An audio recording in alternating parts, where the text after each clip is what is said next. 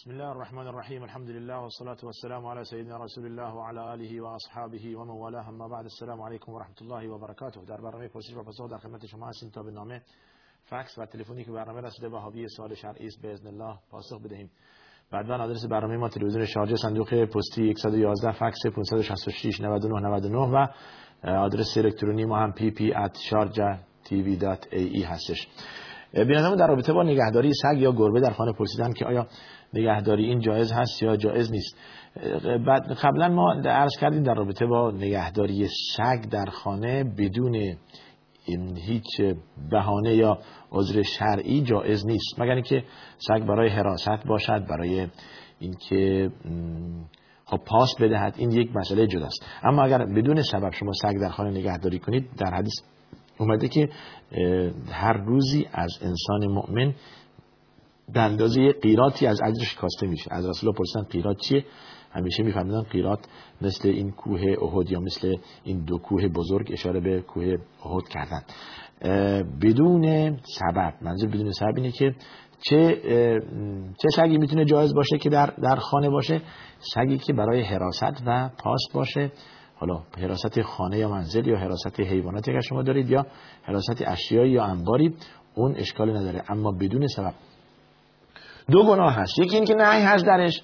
دو اینکه تقلید از غیر مسلمینه. یعنی شما می‌خواید سگ در خانه نگهداری کنید که فلان مثلا غربی که خود را متمدن و مدرن می‌داند سگ در خانه نگه داشته است و شما هم ازشون تقلید کنید. یعنی تقلید از غیر مسلمین. دو گناه. یک نهی که در حدیث اومده شامل نهی شدید و حرام هست.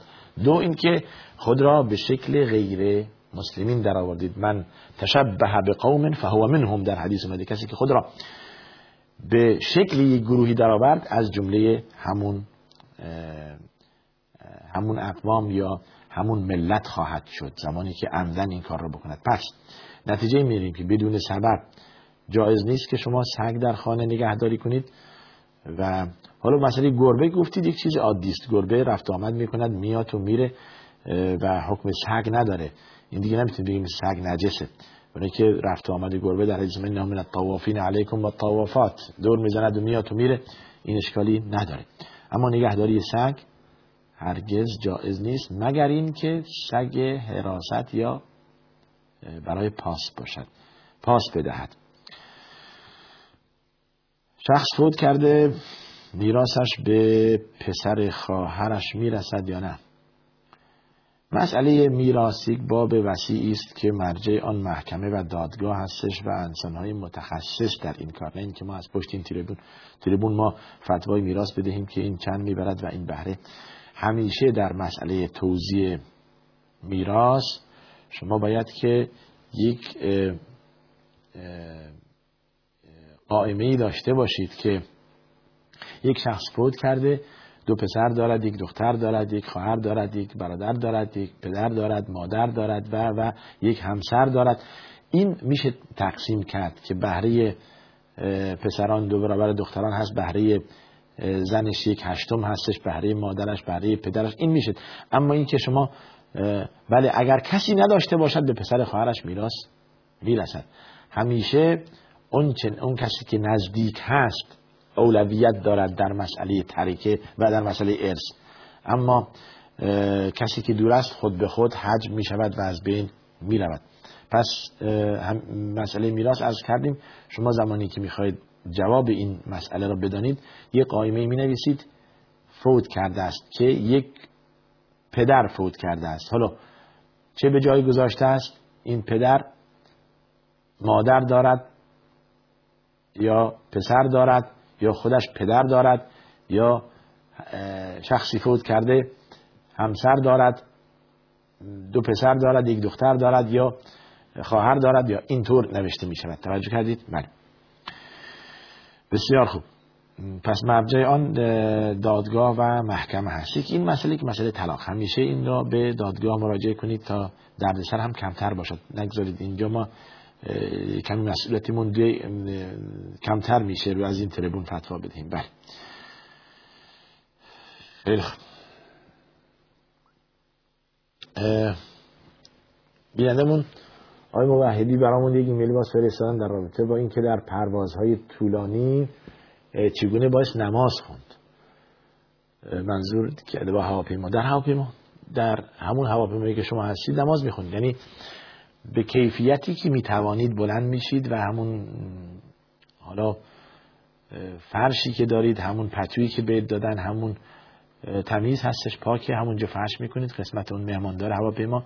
اگر جهت قبله براتون مشخص کرده باشن که معمولا حالا پروازهای مثل پروازهای کشورهای اسلامی که ما می‌دونیم خود جهت قبله رو مشخص می‌کنه. اگر جهت قبله برای شما مشخص کرده شما قشنگ می‌تونید که به همون جهت نماز بخونید. وقتی که می‌دونید نمازتون داره قضا میشه اشکال نداره. به وقت همونجا که شما هستید با سی هزار پا مثلا بالا وقت نماز صبح الان دیگه داره هوا روشن میشه. به طرف صبح دارید میرید طرف سپیدن دارید میرید پرواز می‌کنید. پس دیگه نزدیکی که صبح بشه. این ده دقیقه ربع ساعت بعد دیگه آفتاب طلوع می‌کنه. شما با وضو اگر نیستید وضو می‌گیرید در هواپیما و جهت قبله براتون مشخص شد. نماز می‌خونید جهت قبله مشخص نشد. هم برای خود جهت قبله مشخص می‌کنید. اجتهاد می‌کنید که مثلا من فلان کشور رو ترک کردم به سوی کانادا یا آمریکا یا فلان جا یا یک کشور غربی. پس خاورمیانه یا عربستان پشت سرم هستش. پس قبله میشه پشت سر. یا دست راست هم هستش یا دست چپ هم هستش یا بله. پس بنابراین شما اگر حتی جهت قبله براتون مشخص نبود هم جهت قبله برای خود مشخص بکنید. این خیلی ساده هست. نماز خوندن در در هواپیما و مشکلی ندارید. و باید هم بخونید نگذارید نمازتون قضا بشود. بله. میمونه سوال بعدیتون گفته اید که در رابطه با گفته اید که استناد به, به استناد کدام آیه ابوبکر خلیفه مسلمین شد؟ اگر استناد به آیه بخواهیم به هیچ آیه. ما هیچ آیه‌ای برای تعیین هیچ کدوم از خلفا نداریم. یعنی خلفای راشدین از ابوبکر صدیق عمر بن خطاب عثمان بن عفان علی بن ابی طالب رضی الله تعالی عنهم اجمعین هیچ کدوم به نش خلیفه نشدند. یعنی هیچ نشر صریحی درباره اینها این که اینها خلیفه بشن و جانشین پیامبر بشن نداریم. هر که بهتون گفته دروغه اصلیت نداره. به نش نیست. یک دلیل از قرآن بیارید که به نش اومده ابوبکر یا عمر یا عثمان یا علی را خلیفه قرار داده. نداریم. با شورا بوده با شورا. سقیفه بنی سایده تصمیم گرفتند که ابوبکر صدیق خلیفه بشود حالا چه ذهنیتی داشتند برای ابوبکر صدیق؟ از اینکه اولین شخصی بود که به رسول الله ایمان آورده بود. یار غار پیامبر بود در هجرت. تنها کسی که از مکه به مدینه این سفر پرماجراجو و با خطر همراه رسول الله صلی الله علیه و بود. و کسی بود که همیشه هر جا می‌رفت با رسول الله صلی الله علیه و بود. و سه این که در مرض موت رسول الله صلی الله علیه و زمانی که رسول الله مریض بودند توصیه کردند که مرو ابابکر فلیصل بالناس دستور بدهید ابابکر نماز بخواند. از کردیم در جلسات گذشته هم. حتی این دستور یکم با اعتراض ام المؤمنین عایشه روبرو شد که یا رسول الله پدر من دل نازک هست و در نماز گریه می کند اگر امکان دارد کسی دیگر را دستور بدهید تا نماز بخواند. فرمود من میگم ابابکر پیش نماز بشود. این در حیات رسول الله صلی الله علیه و هیچ کس جرأت نداشت لیاقت نداشت کسی پیش نماز بشود در رسول الله تشریف داشته باشند و رسول الله ابوبکر را انتخاب کردن برای پیش نمازی. از این قرائن مردم هم و از فضیلت و بزرگی و شاهکارهایی که ابوبکر صدیق در از بدو ایمان به رسول الله صلی الله علیه و آورده بود این این قرائن و این نشانه ها باعث شد که ابوبکر بهترین باشد برای خلافت. عرض کردیم پس آیه نداریم حدیث درباره فضیلتش بله داریم ولی از زبان پیامبر برای هیچ کس نصر صریح نیست. شما می‌خواید دنبال قرائن بگردید همیشه مسئله جانشینی و خلافت یک امر مهم است. لذا خداوند به نصر نه در قرآن آورده نه از زبان پیامبر شنیده شده. برای هیچ کدوم از خلفای راشدین این امر را ترک کرد باز کرده برای مردم. ایوه الناس خودتون انتخاب کنید. خودتون انتخاب کنید. خودتون به می‌شناسید چه کسی لیاقت جانشینی دارد لیاقت خلافتی دارد انتخاب کنید. و این چهارتا هم لیاقت داشتند لذا با انتخاب با رأی مردم اینها به عنوان جانشین پیامبر انتخاب شدن و خلفای راشدین. توجه کردید؟ و معترضی نبود. همه بیعت کردند حالا اگر شما چیزهایی شنیدید برای تأخیر بیعت حضرت علی با ابوبکر صدیق خب علت خود حضرت علی میفرماید. در نهج بلاغه این است. ما می‌دانیم که ابوبکر صدیق یک ریش سفید و یک بزرگ قریش هست و تأخیر ما در بیعت با ابوبکر صدیق نه این بود که ما با آن مخالفیم بلکه بلکه با ما در این کار مشورت نشده بود. فقط. بعدم حضرت علی با ابوبکر صدیق بیعت کردند و شدن وزیر دست راست ابوبکر صدیق برای سالها. توجه فرمودید؟ و بعد از آن هم وزیر دست راست حضرت عمر برای سالها. بعد از هم وزیر دست راست حضرت عثمان برای سالها نزدیک دوازده سال. پس بنابراین بعدم به خود حضرت علی رأی دادن که بشود خلیفه مسلمین. پس نه دستوری از کردیم از قرآن هستش و نه از حدیث رسول الله صلی الله علیه وسلم برای اینکه کسی جانشین پیامبر باشد. این متروک گذاشته شده برای خود مسلم. سوال سوم شما نظر شما در رابطه با آل بیت گفته چیست؟ این بارها گفتیم نظر مثبت نسبت به آل بیت اهل سنت احترام خاصی به آل بیت رسول الله صلی الله علیه وسلم دارند. به و جزء ایمان خود می‌دانند. یعنی ایمان منهای محبت آل بیت از نظر اهل سنت ناقص است. توجه کردید. ایمان به برتری اینها ایمان به اینکه از سلاله رسول الله صلی الله علیه و سلم بودند ایمان به این که اینها بهترین بودند بعد از رسول الله صلی الله علیه و سلم و اصحاب و خلفا و خلفای راشدین و آل بیت رسول الله صلی الله علیه و سلم در خاندان و همسران پیامبر و در ذریه حضرت علی خلاصه می شود. این خانواده آل بیت رسول الله صلی الله علیه و هستند حتی در نماز اهل سنت در تشهد اللهم می‌گویند اللهم صل علی محمد و آل محمد. محبت اهل سنت نسبت به آل بیت دیگه تبلیغ نمی‌خواد.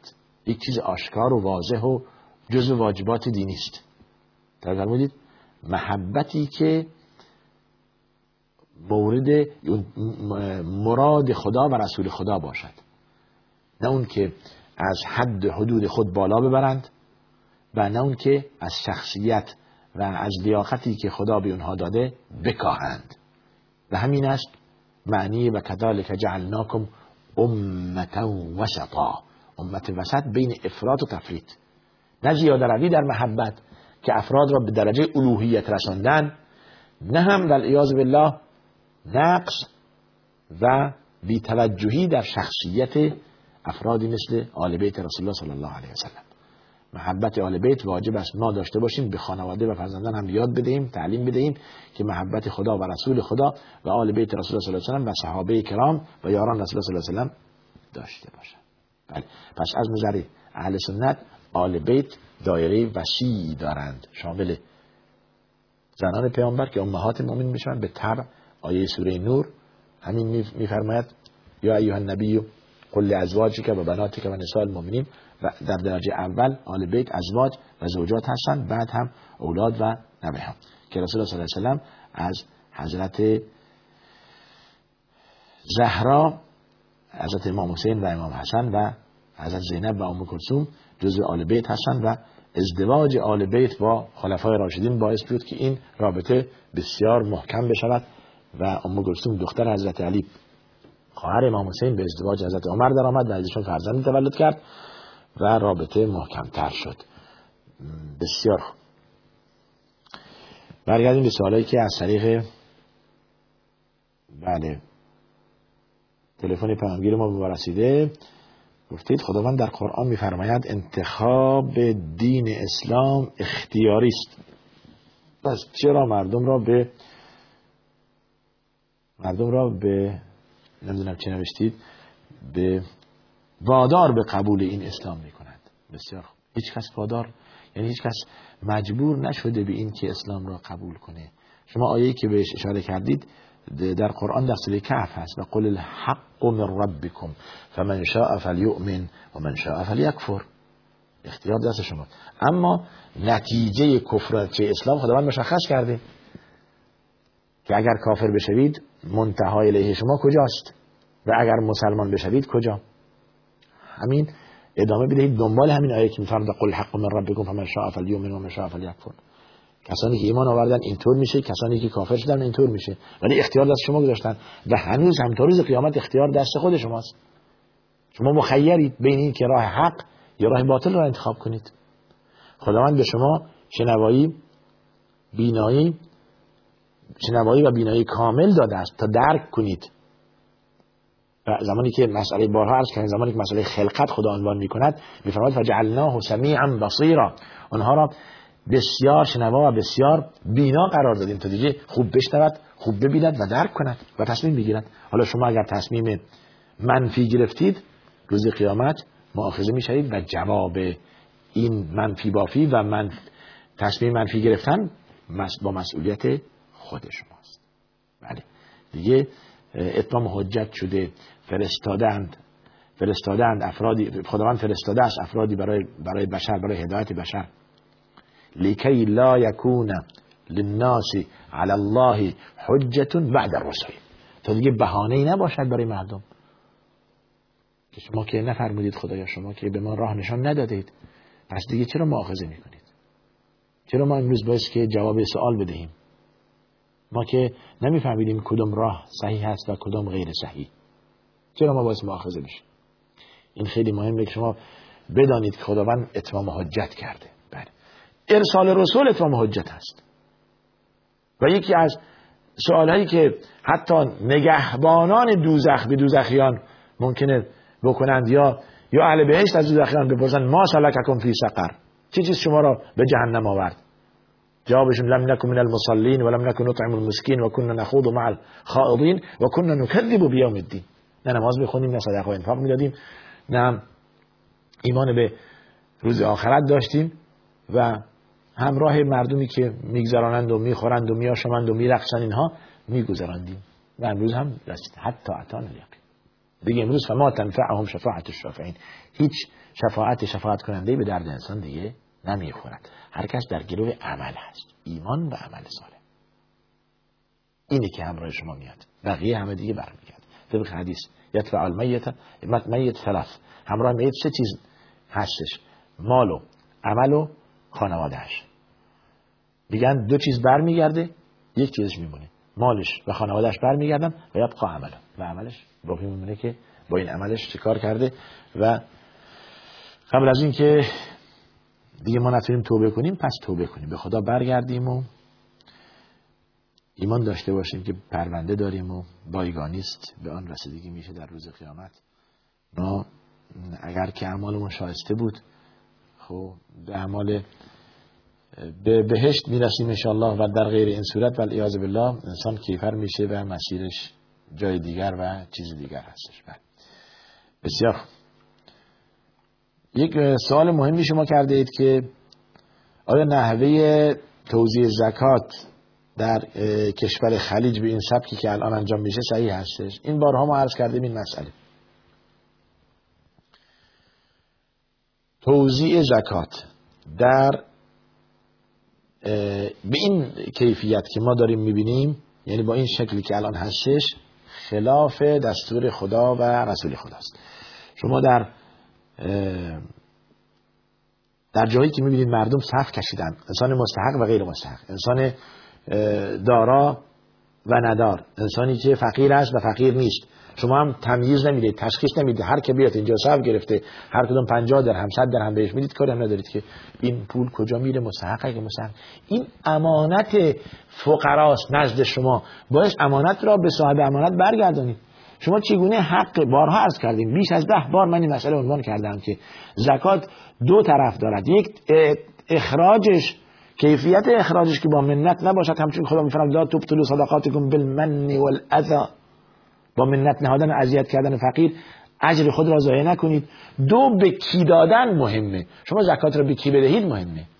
شما باید که بدانید به کی دارید می‌دید. نه اینکه خود چرانه شما من این رو میدم دیگه اگر مستحق مستحق مستحق خود شما حق فقیر را ضایع می‌کنید. توجه کردید.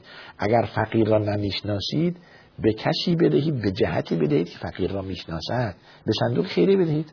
اونها پرونده دارن برای فقرا می‌گذارن برای ایتام. کفالتی و در پروژه هایی که خودتون بروید اونجا و لمس کنید بنای خانه برای یتیم برای فقیر برای بیوزن برای به دو دانشجو که می‌خوان ادامه تحصیل بدند و ندارند شهریه ندارند به اونها کمک کنید زکات به اینها بدهید تا تا این این فکر این استعداد ضایع نشود در نطفه خفه نشود. استعداد دارد من تا شهریش ندارد میمونن در جا می‌زنه تا وقتی که دیگه این استعداد از بین زکات به اینها بدهید تا به جامعه خدمت کنند. به فقیر مولد تولید کننده. فردا میاد برای بچه من و شما برای دیگران برای جامعه خدمت می‌کند این شخص این مستحق زکات. به تو تو جوان پسر و دختر زکات بدهید تا اینها برن عروسی کنند تا اینها پاک دامن و با افت بماند یه فرش و یخچال کولر ندارن برای خودشون بخرن. موندن توش. اجاره خونه ندارن. می‌خوان یه, واحد بالاخره آپارتمان اجاره کنن که بتونن توش زندگی کنن. چون که ندارن خب این عروسی هم نمی‌کنن. خیلی جوان ها به همین ندارن. زکات به اینها میده.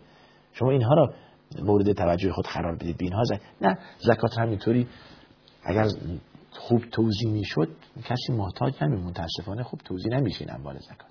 در نتیجه اجر شما ضایع میشه. بارها گفتیم که اگر شما می‌خواهید که اجر داشته باشید در مسئله زکات باید که در نحوه آن خوب دقت کنید. مسئولیت و امانت خدا نزد امانت فقیر است نزد شما مانده که باید که به بچه احسن به آن توجه کنید. بله. بسیار خوب. باز سوالی از بینندمون در رابطه با زارن سوالی ندارن. فقط گله دارن که ما برنامهمون چطوری پخش میشه و چرا قطع شده. بارها گفته ایم که برنامه ما در برنامه جدیدی که شما دارید می‌بینید در عربسات هستش و الان انشاءالله در ممکنه در ماهای آینده این تغییر کنه و گفته ناگهان شما برنامهتون قطع شده. برنامه ما روی شبکه هاتبرز عربسات نلسات بود که از شبکه اول به شبکه دوم انتقال یافت و مدتش که از این شبکه پخش میشه. شما انشالله آقای عبدالسلام از تاجیکستان برامون ایمیل فرستادن. جوابش هم دادیم در هفته قبل هم شبیه همچون نامه هایی بود که ما جواب دادیم انشالله در آینده نزدیک در هاتبرت هم شما شاهد برنامه ما خواهید بود که دیگه مشکلی نداشته باشید برای سرچ کردن تلویزیونتون. خیلی خوب. در مورد نماز تراوی گفتید که وقت دیگه نیست برای مختصر میگیم. در نماز تراوی چی؟ در حرکت بخوانید چی؟ هشت رکعت بخوانید چی؟ 20 رکعت. هر سه چهار روایت هست ما داریم. یعنی اگر که شما پشت سر امامی که هشت رکعت می‌خواند هشت رکعت بخوانید. اگر که ده رکعت می‌خواند ده رکعت بخوانید. و اگر 20 رکعت می‌خواند 20 رکعت بخوانید. و اگر هم بخواهید که 20 رکعت بخوانید یا 8 رکعت بخوانید پشت سر امامی که داره 20 رکعت در می‌خواند شما 8 رکعت بخوانید می‌تونید که بیرون بیایید و مشکلی نیست و اشکال ندارید. حق دارید که شما هشت رکعت بخوانید و بیرون بیاد هر همه برای همه دلیل هست. این ماه رمضان ماه عبادت هست ماه سبقت گرفتن به خیرات هست. نماز هم حالا بهترین عبادت. پس بگذار بیشتر با. ولی بارها عرض کردیم کیفیت ادای نماز مهم است نه کمیت آن. شما بروید نماز را صد رکعت بخوانید با یه رو ده دقیقه. ارزشی نداره. روزی قیامت را جمع می‌کنن می‌ذارن تو صورت شما. ولی همون هشت رکعت را با طمأنینه و آرامش بخوانید در یک ساعت. اجری این خیلی به مراتب بیشتر از آن صد رکعتی است که شما با عجله خواندید. بله. این این طبق حدیث میگه دزد نماز. رأیتم الرجل السارق یسرق فی الصلاه کیف چگونه دزدی می‌کنه؟ به چه کیفیت دزدی می‌کنه؟ با اینکه نماز را با عجله می‌خونه و رکوع سجودش و حتی قرائتش هم درست نیست.